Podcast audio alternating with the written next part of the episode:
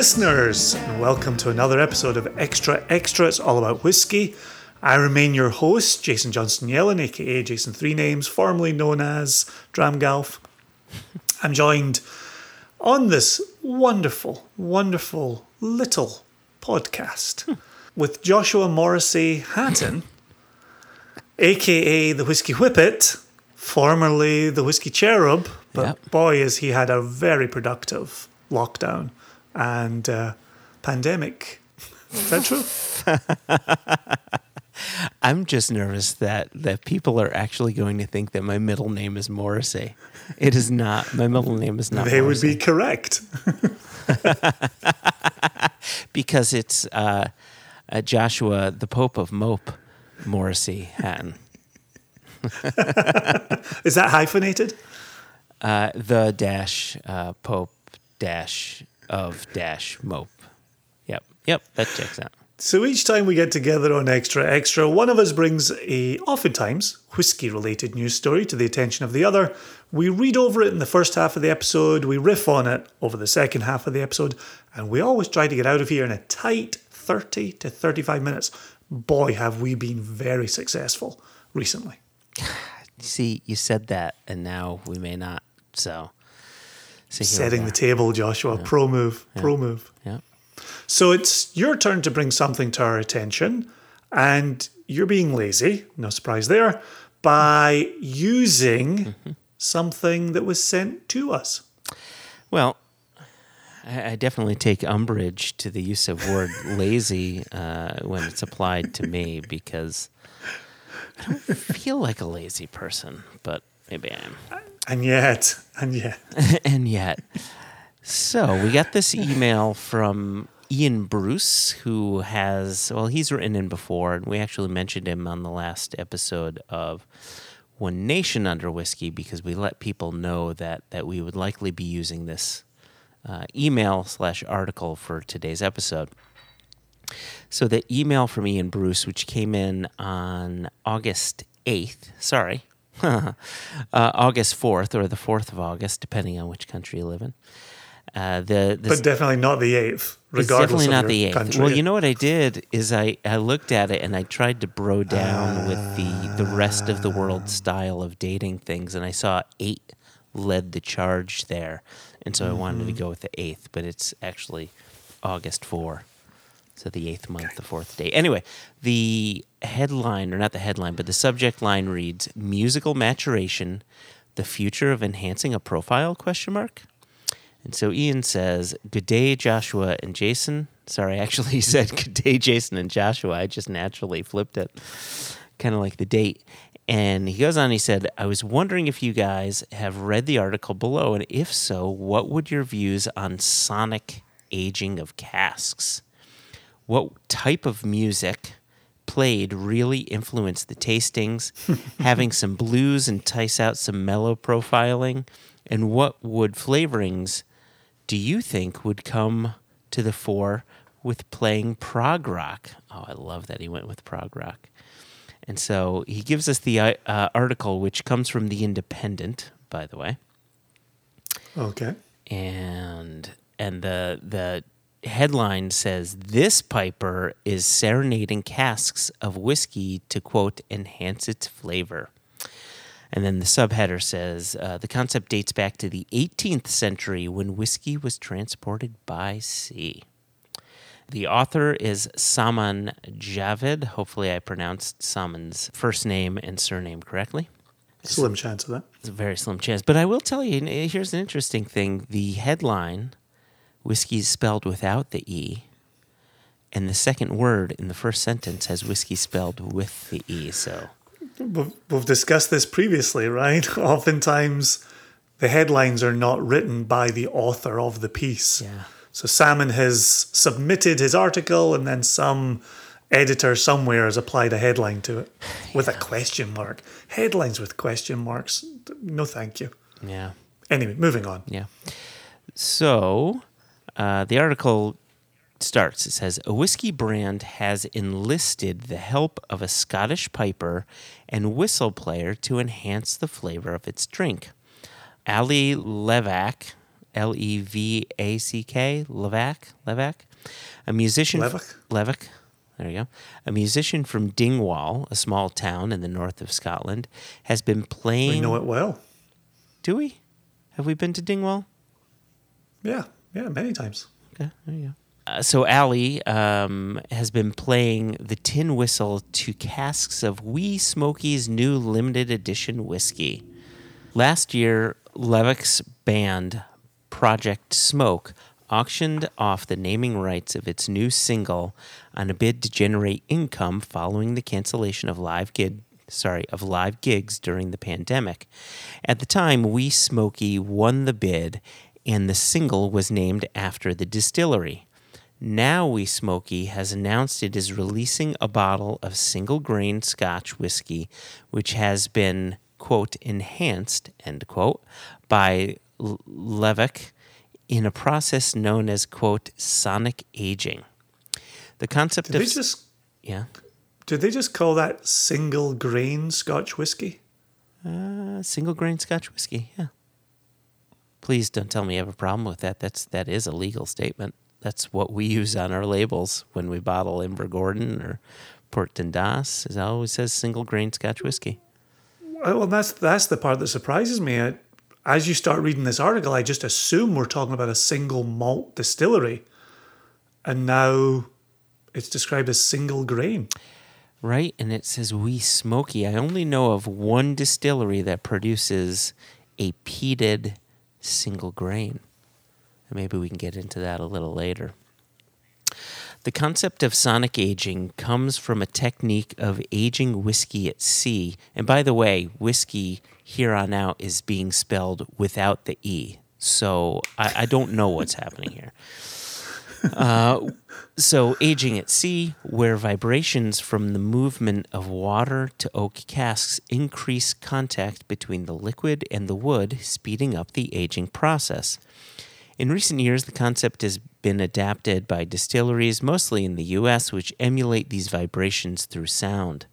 John Heron, founder of US based distillery Copper and Kings, previously spoke about the process in an interview with Billboard, explaining that musical notes pulsate through the barrel. This causes the alcohol molecule to move aw- sorry, to move away from the sound wave. Sorry, the reason why I keep on saying sorry is window after window after window is popping up here. I, I, it, it, if reading this article is very infuriating because every time I get to a new sentence, I have a new ad jumping in the way. Anyway, I, I regret signing up for a free account with the Independent. Anyway, hmm. this causes the alcohol molecule to move away from the sound wave, hitting the wall of. It, what? What the fuck just happened? Did your browser just it, crash? ju- it just the browser just like reloaded the the thing. It reloaded all of the ads so they're all popping up again. Here we go again. This causes fucking this causes the alcohol molecule to move away from the sound wave hitting the wall of the barrel sliding upwards until it loses momentum and then falling the process which repeats as the music plays is thought to accelerate the interaction between alcohol and the wood of the casks in a bid to enhance Wee Smoky's whiskey, Levack has been playing the tin whistle to casks of the liquor. And then this is a quote from Levack. Playing to whiskey casks was a new experience. I loved being part of the whole process, from playing our music to the whiskey while it aged to drinking it while listening to our recorded song, Levack said. Wee Smoky's founder, Rory Gamble, said it is the first time the brand has used the process for making its whiskey. Our best whiskey, our best whiskey, oh my God, I can't read this article. Our best whiskey is best enjoyed with music, so it was natural to so it was natural to experiment to see how music could enhance the flavor, Gamble said. The Scotch Whisky Association told The Independent that under UK regulations, a traditional method of aging whiskey must be used alongside sonic aging. Quote, in the UK and EU, whiskey requires maturation for at least three years as long as the product meets the legal requirements in the country of sale. People are free to play whatever music to the whiskey they wish, they wish, a spokesperson for the association said. And that's it. Thank goodness. That's the article. I'm not even I'm not even experiencing this with you, but boy oh boy, that was a process. I was afraid, you know, because I, I don't really read The Independent, though I do read The Atlantic. And I was in my head uh, nervous that The Independent would be as long as an Atlantic article, and then I'd be dealing with all those pop up ads, just like boom, ba boom, ba boom, ba boom. Uh, That was frustrating AF as a Frenchman. And just to bring you back, I think you mean as wide as an Atlantic article. I do mean as wide. Thank you. Yeah, well, well, well put. I, I appreciate the Atlantic article's girth. It's ocean humor. Come, come for the whiskey news, stay for the ocean humor. I tell you, it, it only took you about eighteen knots to get to that punchline, which was which was great.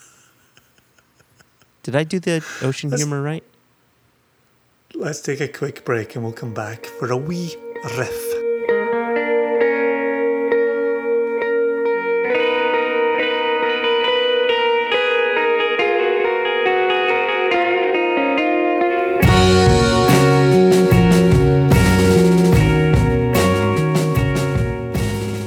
When I hear this topic, mm-hmm.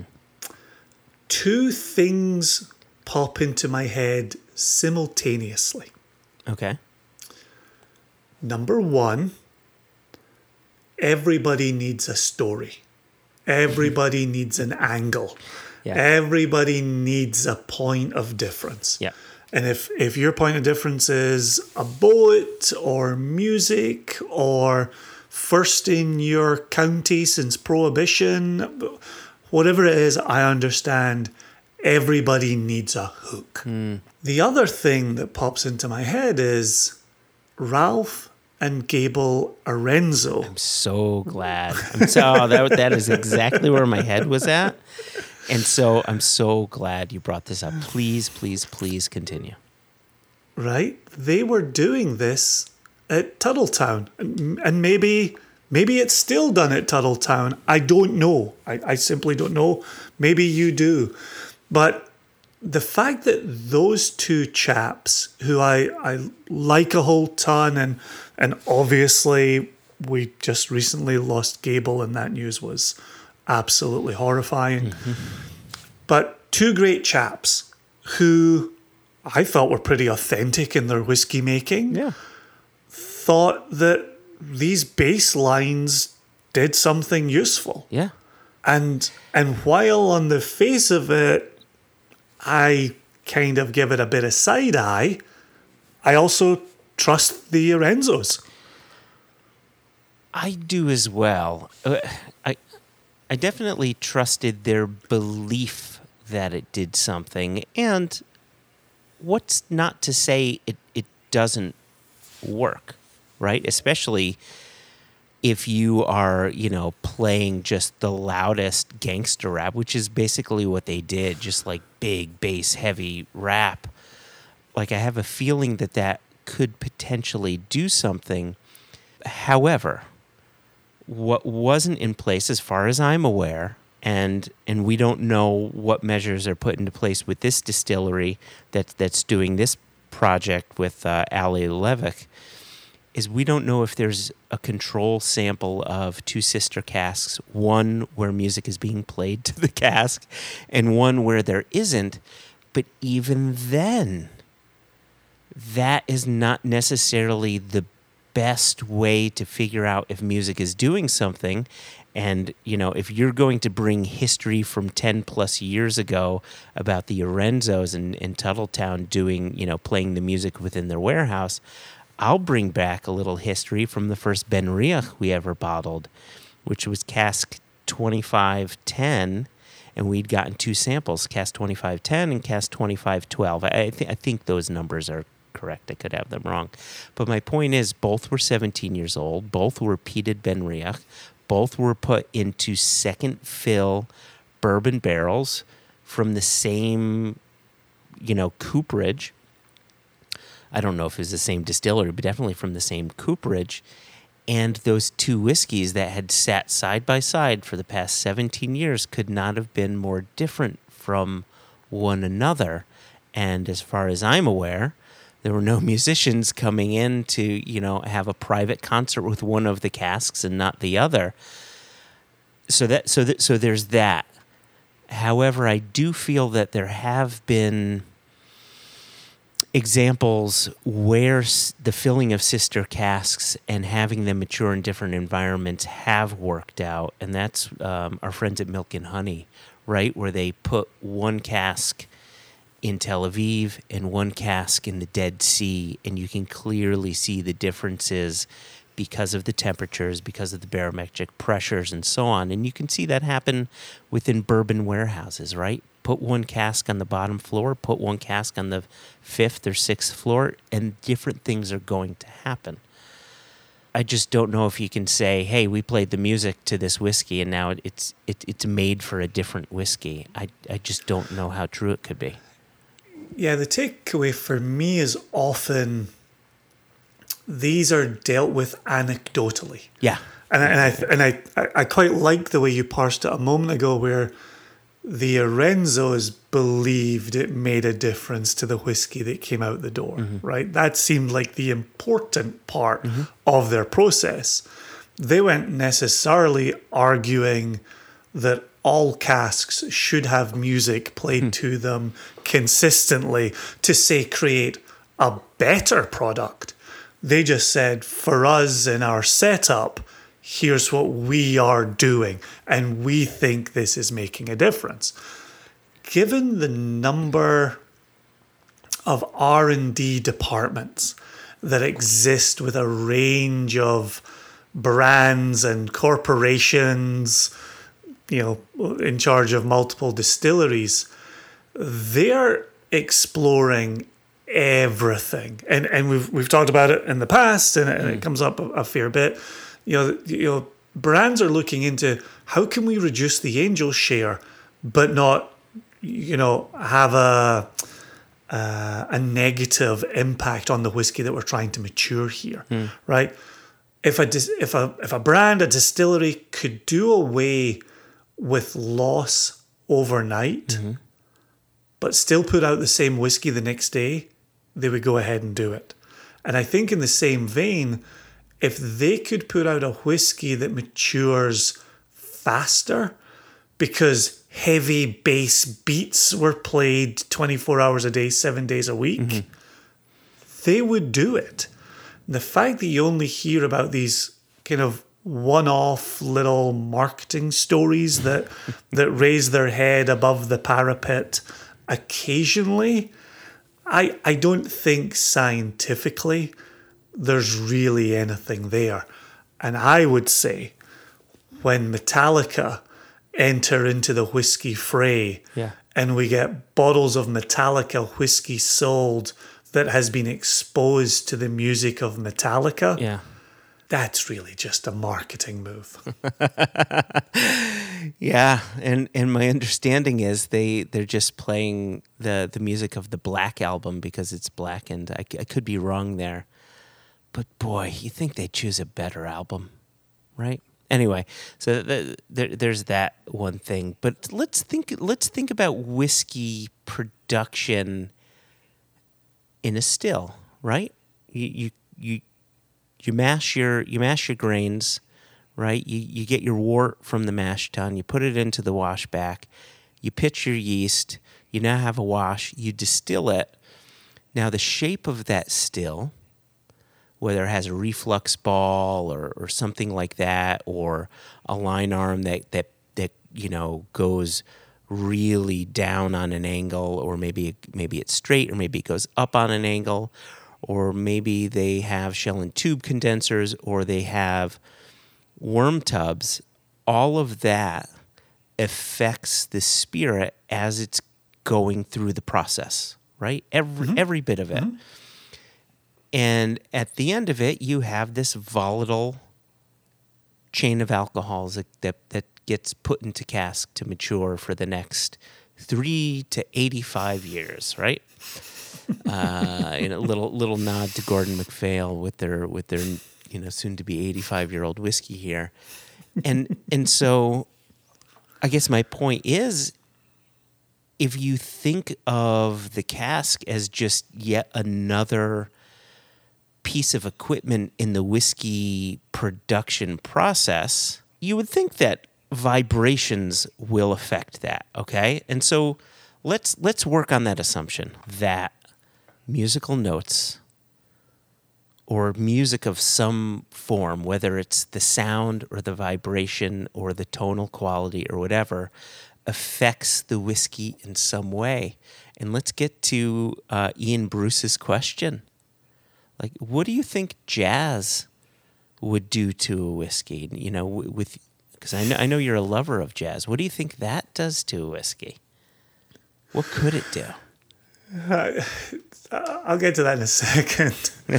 for, for me, I'm still thinking about somebody playing a tin whistle to a cast. Yeah, right. What's that gonna do? Like if if you're looking at big, heavy bass being played, like yeah, like like vibrations, right? Yeah. But a tin whistle just seems kind of light and passing over the top. I love the idea of the pipes being played. You know, just as a as a good Scotsman, I just love the thought of the pipes screaming in a warehouse Yeah.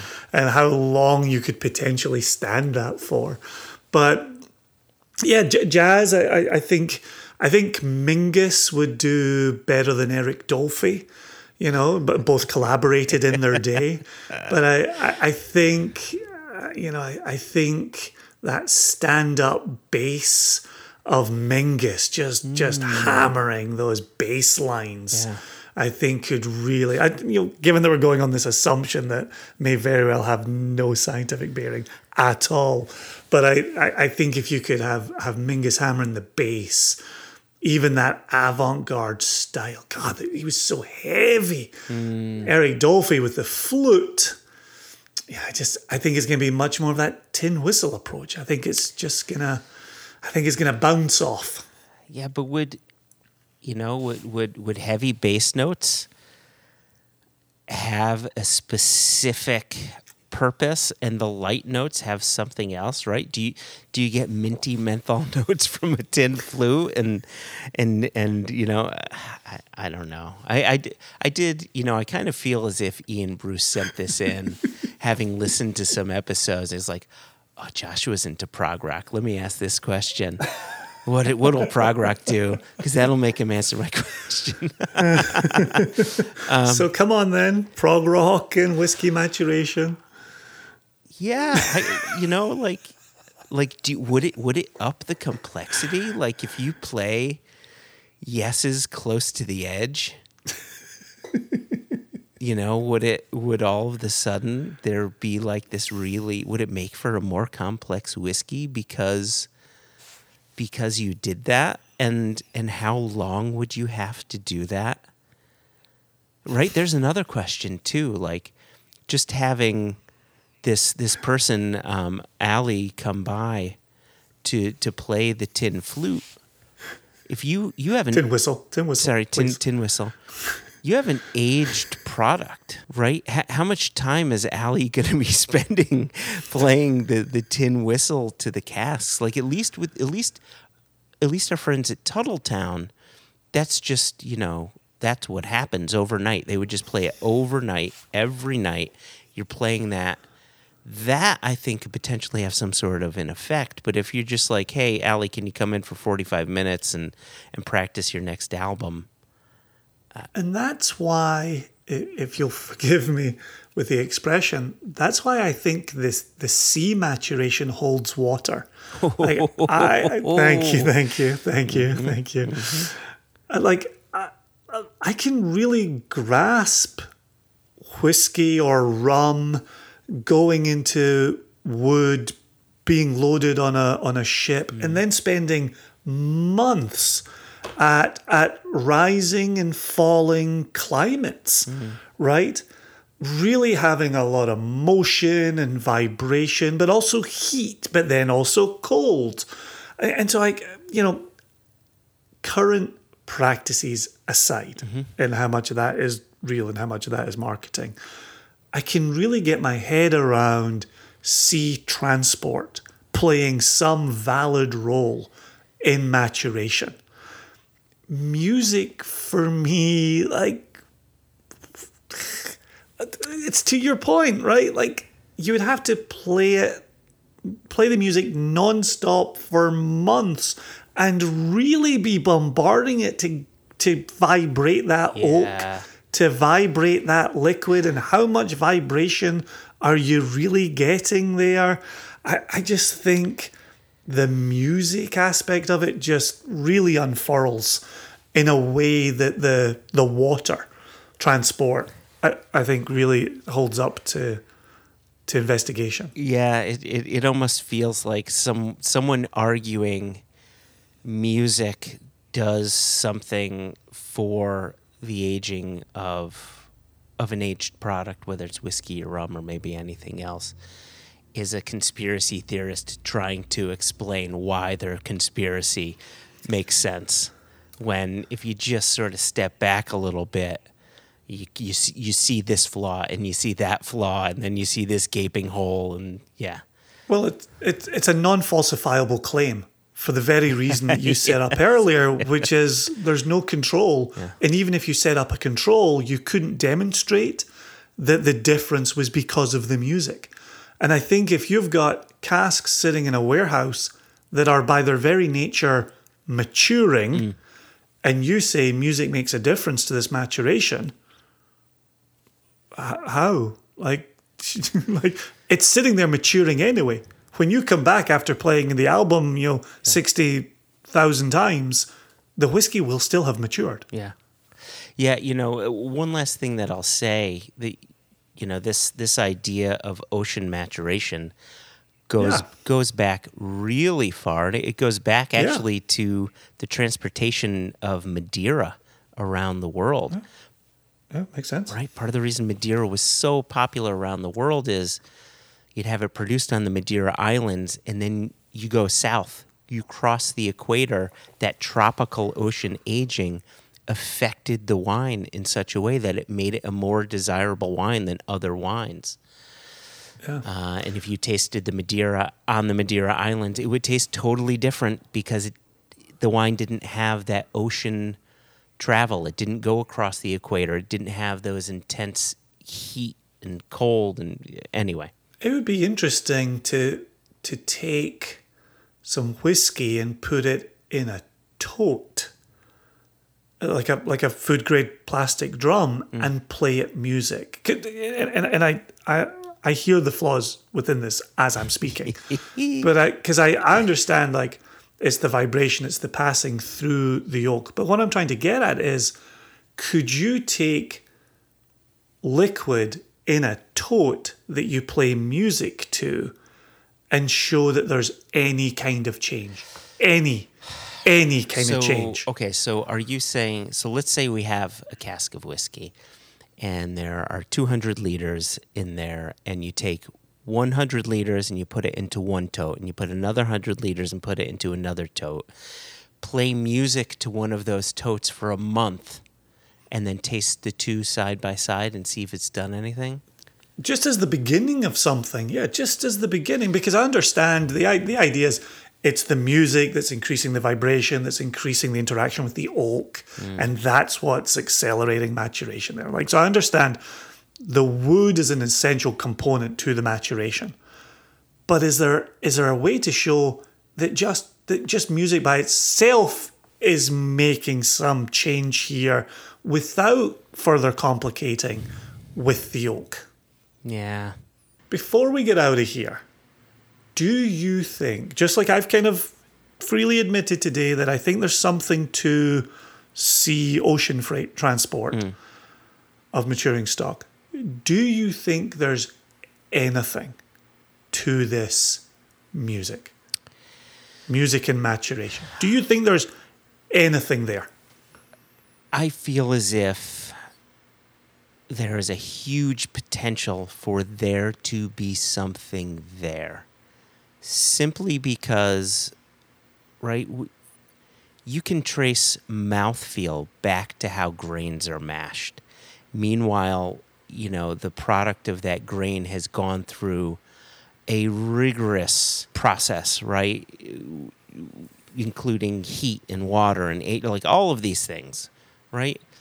And so I, I have to believe if a cask breathes in and out over the course of the year because of heat and cool, and if a cask will, the location of the cask can potentially affect, affect flavor.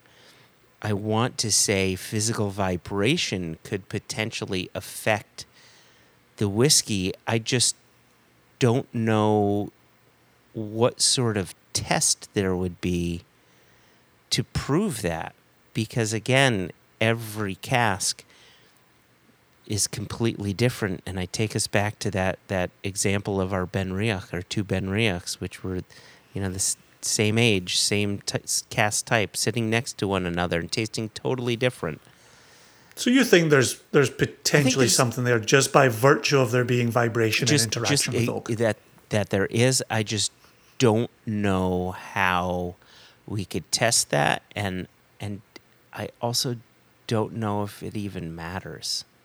Like, also, does it matter if the distillery produces great whiskey, whether or not Allie plays the tin pipe, the tin flute, whatever instrument this person is playing? Tin whistle. the uh-huh. tin whistle, um, then then in the end it doesn't matter. In the end, we have a great little marketing story, and I hope the distillery gets a bit of notice from it. I hope Allie and and the band gets a bit of notice because that's fun. But I don't know if it's anything more than it being fun. That's all. Maybe the maybe the drums. Maybe using maturing casks as drums is the way forward. But then is it right? Is it is it Lars Ulrich playing the drums? Is it right? Is it um John Bonham. is it John Bonham playing the drums? Let's get out of here on that. If you, dear listener, would like to be like Ian Bruce and have your story covered in an episode of Extra Extra, please go ahead and email us at questions at onenationunderwhiskey.com. And just like in the headline of today's piece, there is no E in whiskey. And other than that, we'll be back for another round of Extra Extra in the not too distant future. You remain Joshua. I remain Jason. You all out there remain wonderful listeners. Cheers. Cheers.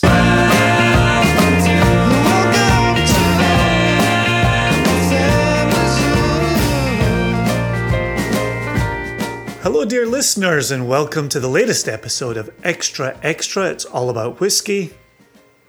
The cat has picked this exact moment to be let out the door that I just closed.